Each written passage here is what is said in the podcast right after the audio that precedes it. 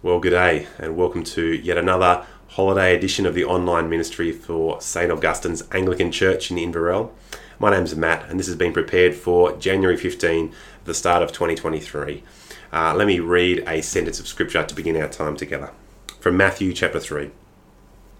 When Jesus was baptized, he went up immediately from the water, and behold, the heavens were opened, and he saw the Spirit of God descending upon him like a dove, and alighting him. And lo, a voice from heaven saying, This is my beloved Son, in whom I am well pleased. Well, it's only on account of this beloved Son, that Jesus, who is risen and ascended for us, that we can gather, for whom we can hear his word. And so we begin our time now with a time of praise.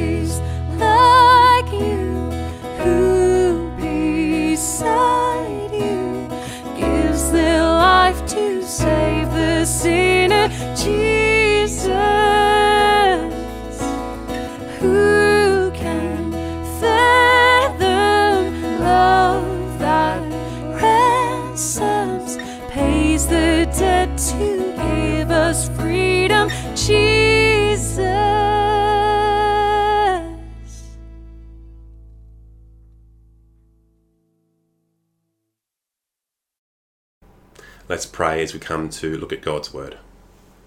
Heavenly Father, Almighty and Eternal God, when the Spirit descended upon Jesus at his baptism in the Jordan, you revealed him to be your own beloved Son.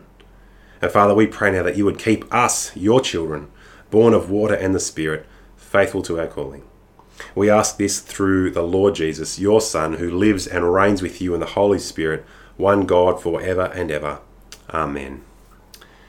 Well, we come to our Bible readings, which start in the Old Testament, beginning in Ezekiel, and it's chapter 36, verses 25 to 28. Our psalm is number 51, verses 7 through to 12.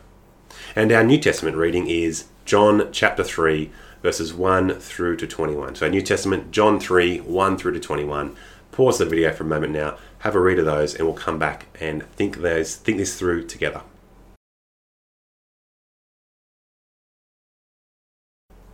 Let's pray for ourselves now. Heavenly Father, we simply ask now that as we look at your word, that you would guide us through it and help us see what you want us to see. And we pray it in Jesus' name. Amen. Well, if there's one thing that my wife loves, it's a good story about birth. I can't tell you how many times uh, through our time at college that we we had friends over for dinner, we'll hang out with people, and the conversation eventually turned to the topic of birth. And my wife is fascinated with it, and she wanted to hear their stories and their experiences of their own births. Now, for me, I'm not so keen on the topic, uh, but it's hard to deny, and in fact, I don't think it's too wrong to say that birth in itself is miraculous for those that are able. It's, there's something extraordinary about it. And in fact, we heard about birth in our, in our Bible passage today in John 3. Jesus talked about it. In fact, he talked about a new kind of birth. He talked about being born again.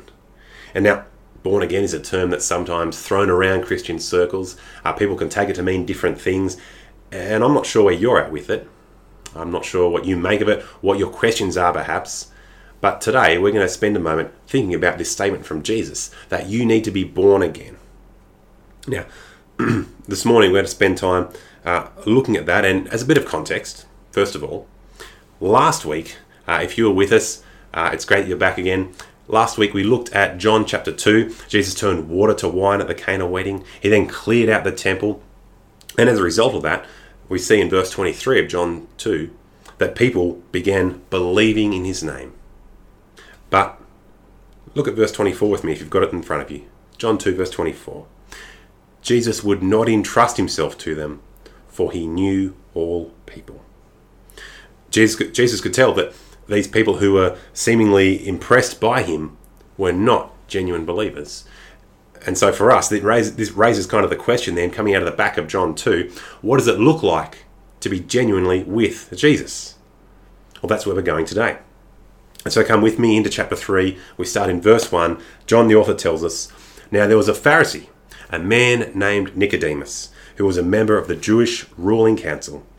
He came to Jesus at night and he said, Rabbi, we know that you are a teacher who has come from God for no one could perform the signs you are doing if God were not with him.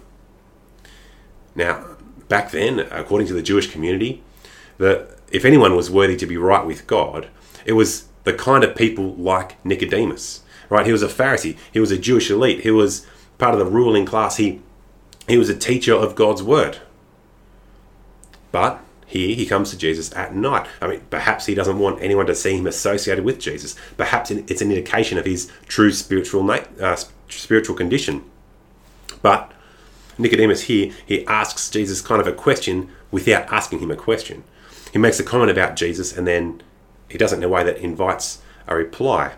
He says, in a kind of a way that looks like he's speaking on behalf of the rest of the Pharisees, he says, We know these things about you, Jesus. We know these things about you the basic invitation is please explain who you are and what you're doing. Now, Jesus replies in verse 3 He says, Very truly I tell you, no one can see the kingdom of God unless he is born again. Now, the Jews, especially the Pharisees, they thought that they were God's people. If anyone got to heaven, it's them, right? But Jesus here, he offers a qualification. He says, no, no, no. No one can enter heaven. No one can be right with God, not even Nicodemus, unless you are born again. And so the first thing we see as we begin to read this is that this idea of being born again, it's not some you know adding to the Christian life. It's not just for some. No, this is a funda- fundamental part of what it means to be a genuine follower of Jesus. You can only be a Christian if you are born again. And if you are a Christian, that means you are born again. Now, at this point, some of you, like Nicodemus, might be confused. And he says to Jesus, It doesn't work like that. You can't be born again. You're only born once. And to think otherwise, it's a bit of a scary thought, right? But Jesus answers him in verse 5. He says, Very truly I tell you, no one can enter the kingdom of God unless they are born of water and the Spirit. Now, reading this for a while, I thought that Jesus is talking about two different births. To be born one, you know, one of natural birth, water, like amniotic fluid, born in a hospital, and then to be born of the Spirit is something different again. But on reflection, I think he's actually talking about the same thing here. To be, I mean, the reason I think that is, first of all, because back then in the first century, they didn't associate natural birth with water like kind of we do sometimes today. But secondly, and more importantly, I want you to come back with me to where our Old Testament reading is. Right, Ezekiel chapter 36. Because here we see that, well, while the Israelites are in exile, while they're scattered among the nations, they've, they've rejected God, they've defiled the land, and they've profaned God's name, God makes this promise to them. He says in Ezekiel 36, starting at verse 25, he says, I will sprinkle clean water on you, and you'll be clean. I will cleanse you from all your impurities and from all your idols. Then he says, verse 26, I will give you a new heart and put a new spirit in you. I will remove your heart of stone and give you a heart of flesh. And so, here, written 500 years before Jesus is even around, here we have this promise that links together water and spirit. And the water imagery picks up, picks up on this idea of, of cleansing, a cleansing that the spirit does in someone's life. And when God does this water and spirit washing of you, then you have a new heart. That's what he says. Your heart will be changed. What this is describing is a, is a transformation right down at our deepest level. And it's not something we do for ourselves. No, Ezekiel tells us this is something that God needs to do for us. Before we can even put our faith in Him, we need God to regenerate our hearts. This is God's part in our salvation. And it's a necessary prerequisite for anyone to come to faith in Him. We are totally incapable of coming to Jesus on our own because we are so depraved, so entrenched in sin. And that's why, somewhere like Ephesians 2, Paul tells us that even our faith is a gift of God. The faith is only possible if we are born again, if we are regenerated by God's Spirit as we're washed with it. Well, then, in verse 8, uh, Jesus goes on to speak about the wind blowing, and he kind of links that with the life of someone who is born again. And on a first read, it can seem a little bit confusing and what's the connection he's trying to make, but simply the point is this that Jesus is making. Just like the wind, the Spirit of God is a little bit mysterious in how it operates. We don't fully comprehend it. But also, just like the wind, the effect of the Spirit on a person's life, it's noticeable and unmistakable. Being born again is a change that God does deep down inside of us, and it's a change that we'll actually see have a, have a ripple effect on the surface. Now, for you, perhaps Perhaps you've seen that in your own life as you've come to Jesus at some point. You've seen the way that that's affected your decisions, your actions, the way that you think, the way that you now live. Perhaps, whether you're a Christian or not, you've seen this in someone else's life. Maybe the person who brought you here to watch this video. Maybe you've seen it affect their decisions. You've seen this change, and this evidence of the Spirit is actually an outworking of the, the radical change that God does in someone's heart. And it's that radical change that, again, is a prerequisite for anyone to first come to Him in faith. And now, at this point in the conversation, Jesus turns it from God's part in our salvation to the necessary fruit, the, the response, which is our response of faith. And so, not only does being a genuine follower of Jesus mean that we need a radical change, a new birth, but as we get to verses 9 to 15, we also see here that to be a genuine follower of Jesus, we also need to listen to him and to trust in him. And so, here Nicodemus, after hearing about the necessity for being born again, he says in verse 9, he's a bit clueless, How can this be? And Jesus rebukes him. Just like in verse 7 when Jesus said, Don't be surprised at me saying this. You shouldn't be.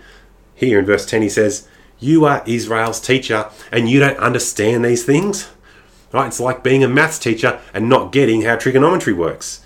Right? He says, Your job is to literally read and teach the Word of God. How do you not get it? And so, a little point of application here for us. As people who have God's Word in our hands so readily available, could this charge that Jesus lays for, of Nicodemus, of not reading God's Word carefully enough to see his plan of salvation all the way through, is that a charge that could be laid against us? Now, I'll put my hand up and say I'm the first person who, who needs to, to hear that rebuke, who needs to be challenged that I don't spend enough time with the whole counsel of God. I need to be better at that. But I'm also sure that I'm not the only one in that category.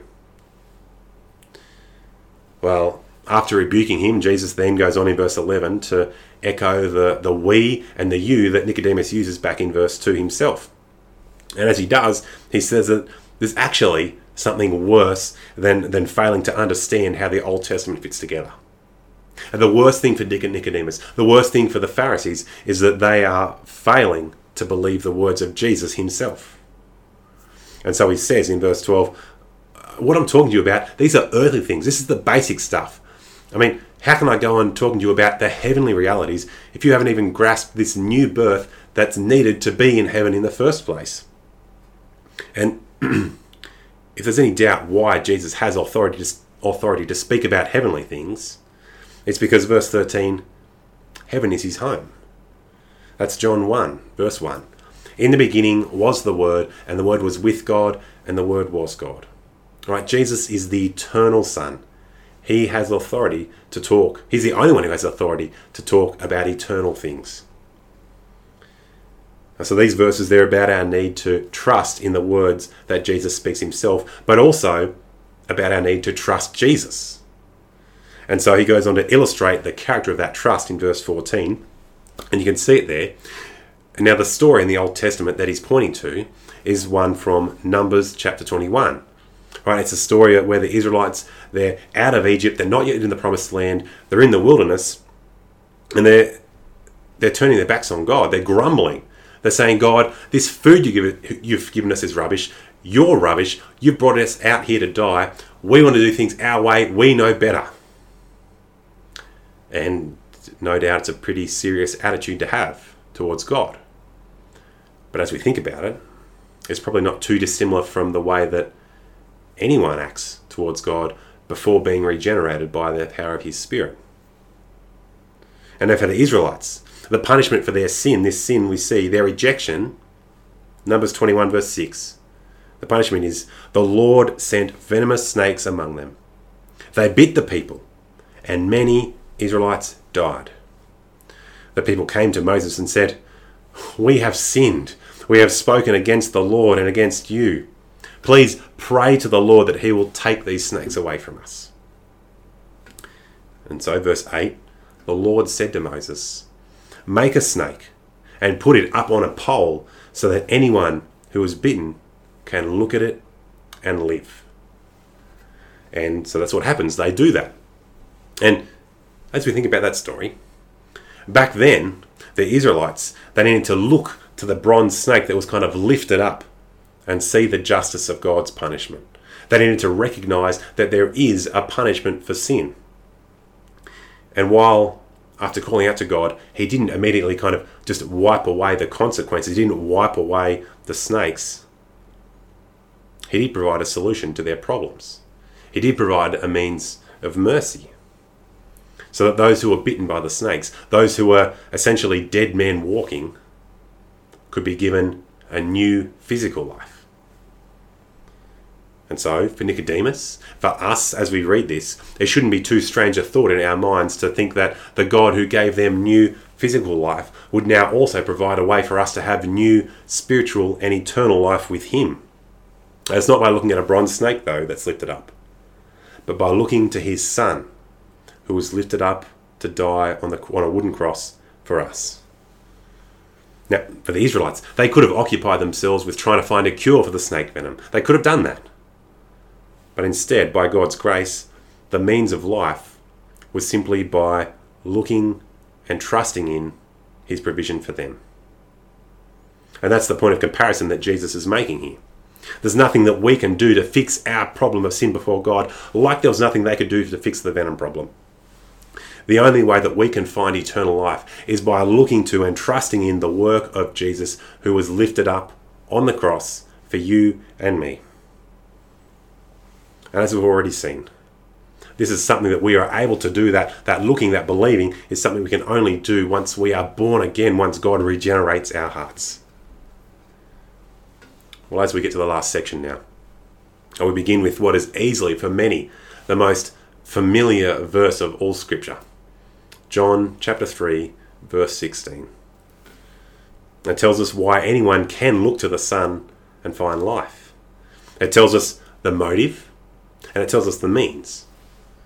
John 3:16 For God so loved the world that he gave his one and only son that whoever believes in him shall not perish but have eternal life. The motive the motive is God's love. For God so loved the world. Now, for John, the author, whenever he talks about the world, he's not talking about kind of just this big blob we're on, but he's talking about specifically about people living in active rejection and rebellion against God.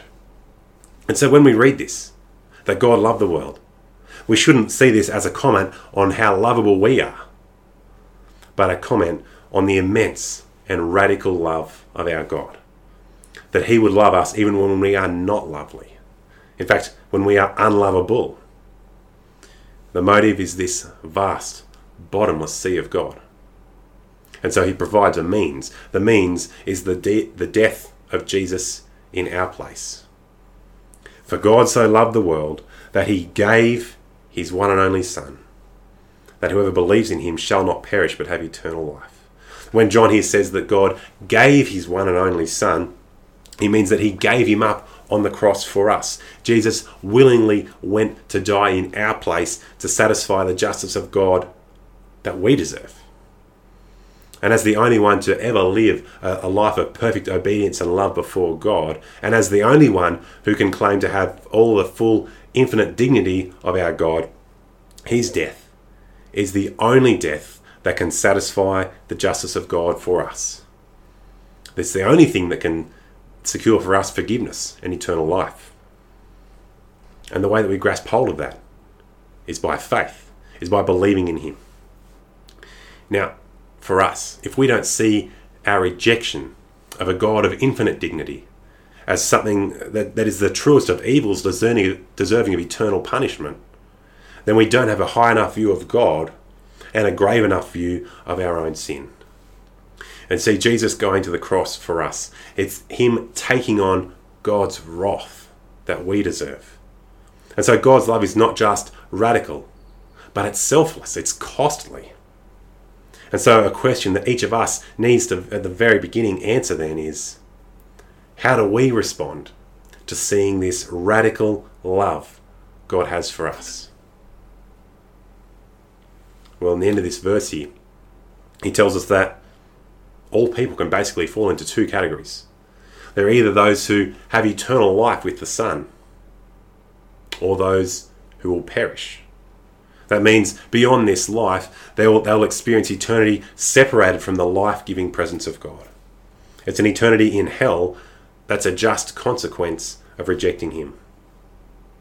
And the reality is, for us, we don't need to wait to, to find out the verdict that all humanity are under.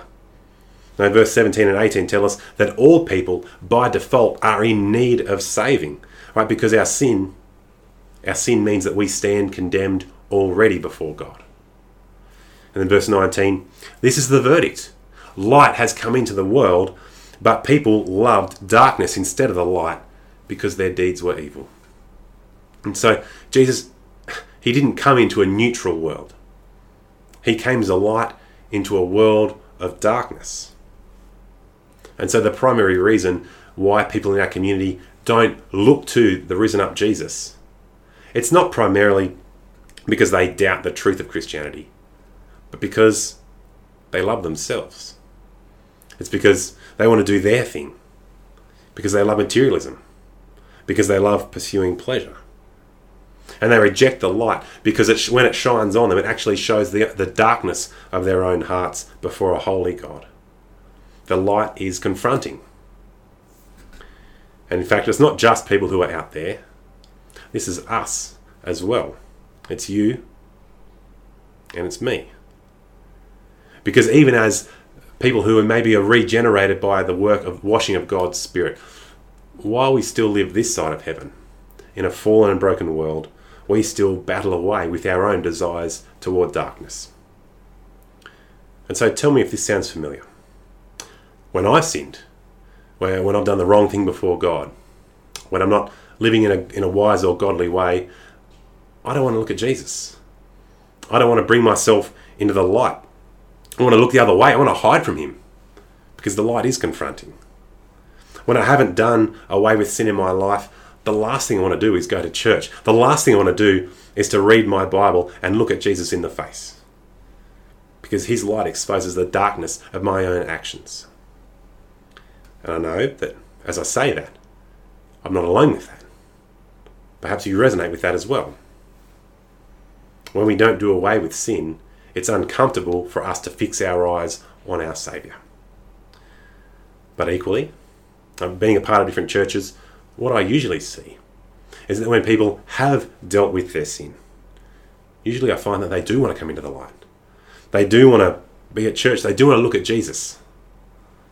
Because in Him we not only see the seriousness of our own sin and the grave thing it is to refuse to know Him, but when we look at Jesus, we are constantly reminded of the tremendous love God has for us.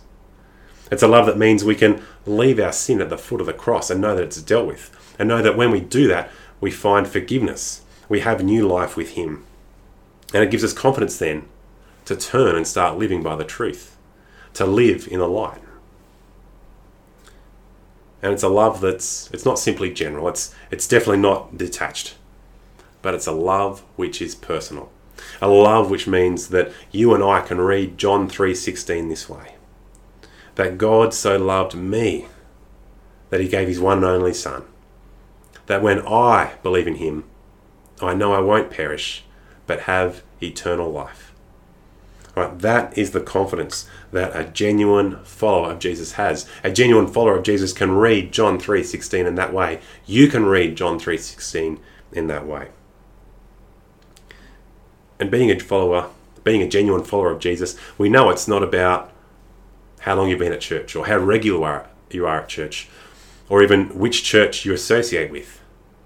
No, being a genuine follower of Jesus, the question is have you been born again? Have you been washed by God's Spirit? And are you now looking to the Son in faith, the one who was lifted up for you? If that's you, then I want to keep encouraging you to keep looking to Jesus, to keep living in the light, keep letting it transform your life. And I want to finish by encouraging you with this question What does it mean for you today to know this real, this radical, and life transforming love of God? Let's pray.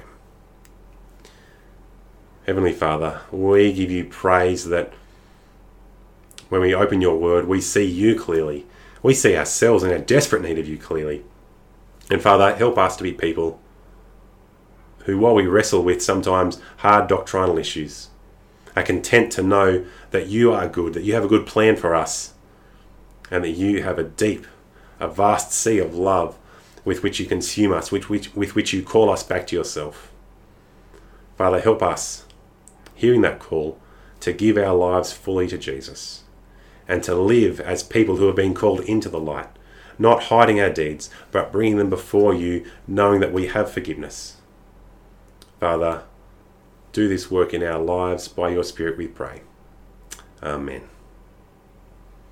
Well, we continue now in a further time of praise.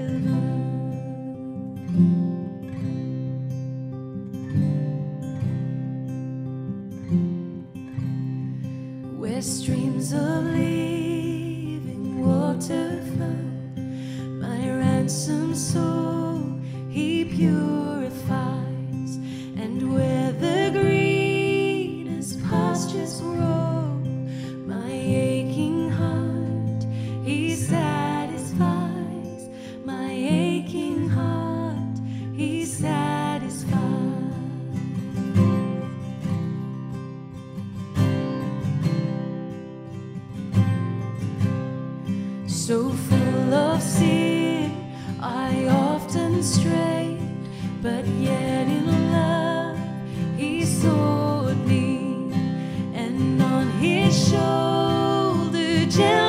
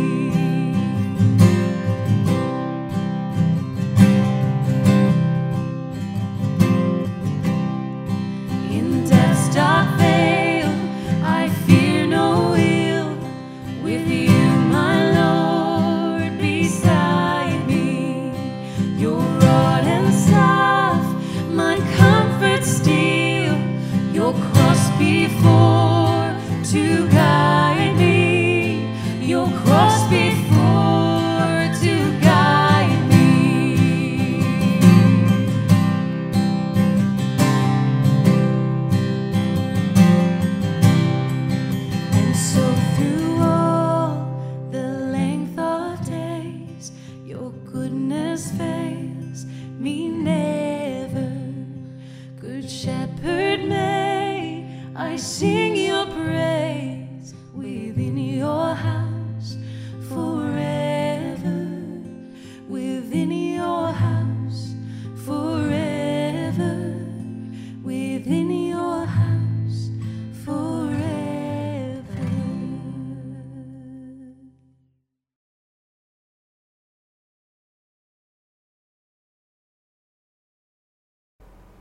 Friends, as we go, I want you to hold on to the fact, the knowledge that God has a deep and radical love for you that He's shown you through sending His Son to die, to be lifted up so that we can have new life.